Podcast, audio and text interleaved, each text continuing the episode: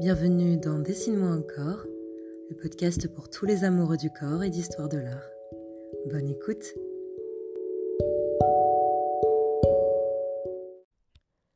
Car les mains ont leur caractère, c'est tout un monde en mouvement où le pouce et l'auriculaire donnent les pôles de l'aimant.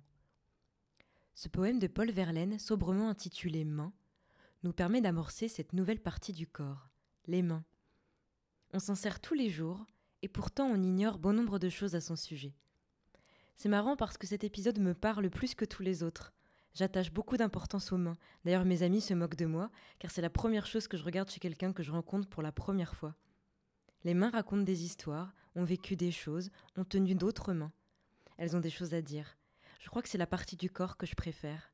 Vous me direz si c'est votre cas après cet épisode. Allez, c'est parti. Bonne écoute.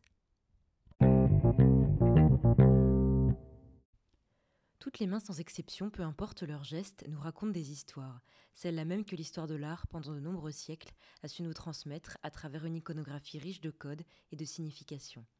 Qu'elle soit outil, symbole, signe, sujet ou détail, la main est un langage universel qui se fait comprendre dans le monde entier, notamment si on pense à la langue des signes.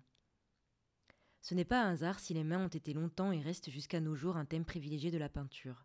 De Léonard de Vinci à Delacroix et à Picasso, la main figurée revêt mille connotations expressives ou tragiques. Elle évoque tout à la fois la tendresse maternelle ou l'ardeur guerrière, la ferveur ou l'apaisement, la vie et la mort. Elle incarne le pouvoir créateur de Dieu comme celui de l'artiste.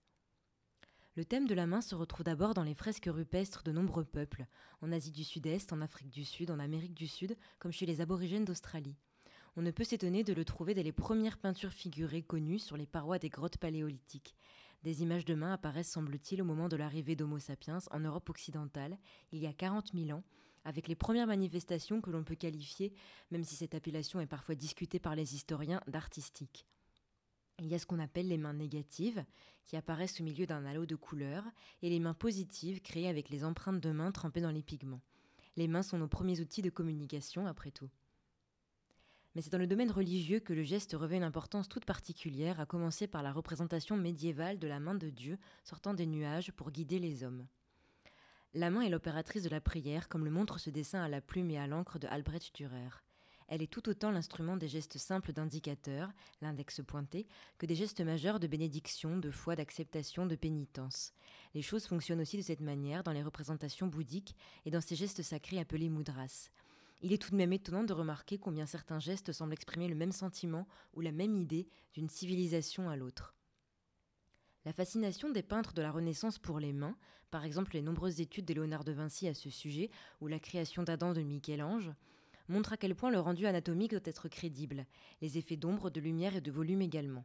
Le plus souvent, les artistes utilisaient d'ailleurs des modèles pour leurs études, c'est le cas de Théodore Guéricault qui fera des études encore plus poussées sur le sujet. Si on compare au toucher ou à la vue, les mains sont à l'origine de toutes les manifestations. Elles nous permettent de créer, de donner matière, de fabriquer des choses et de s'imposer durablement dans le paysage plastique. Les mains de l'artiste donnent vie, et d'ailleurs bien souvent les artistes ont cherché à représenter leurs mains comme une sorte d'extension créatrice de leur cerveau au réel.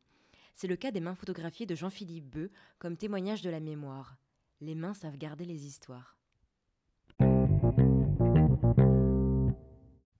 On peut aussi évoquer la dramatisation du geste. On la retrouve dans le mouvement baroque chez Caravage notamment, qui use et abuse du langage gestuel pour renforcer la symbolique de ses tableaux à connotation religieuse, comme le montre ce détail des mains de Saint Matthieu, formant un curieux cercle entre le pouce et l'index. Outil de langage pour communiquer avec autrui, pour guider l'homme vers la foi divine, les mains sont aussi des vecteurs d'émotion. Elles trahissent nos sentiments et nos pensées les plus profondes, l'amour, l'abandon, l'angoisse, la terreur aussi. Madame Talien, en tournicotant ses perles autour de ses doigts, serait-elle nerveuse ou dans l'attente de quelque chose? Les mains entrelacées de Tristan et Iseut dans l'huile sur toile de Rogelio de Eguisquiza ne symbolisent-elles pas le signe de l'amour le plus fidèle uni jusque dans la mort?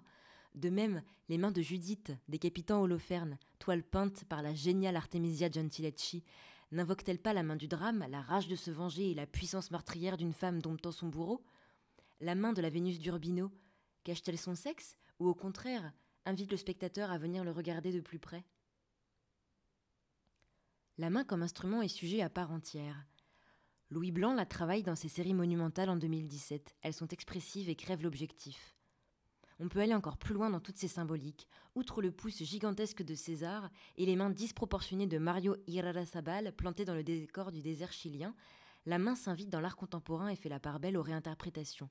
Ce n'est plus seulement une histoire de code et de langage gestuel, la main devient alors le sujet principal de l'œuvre, unique et se suffisant à elle-même.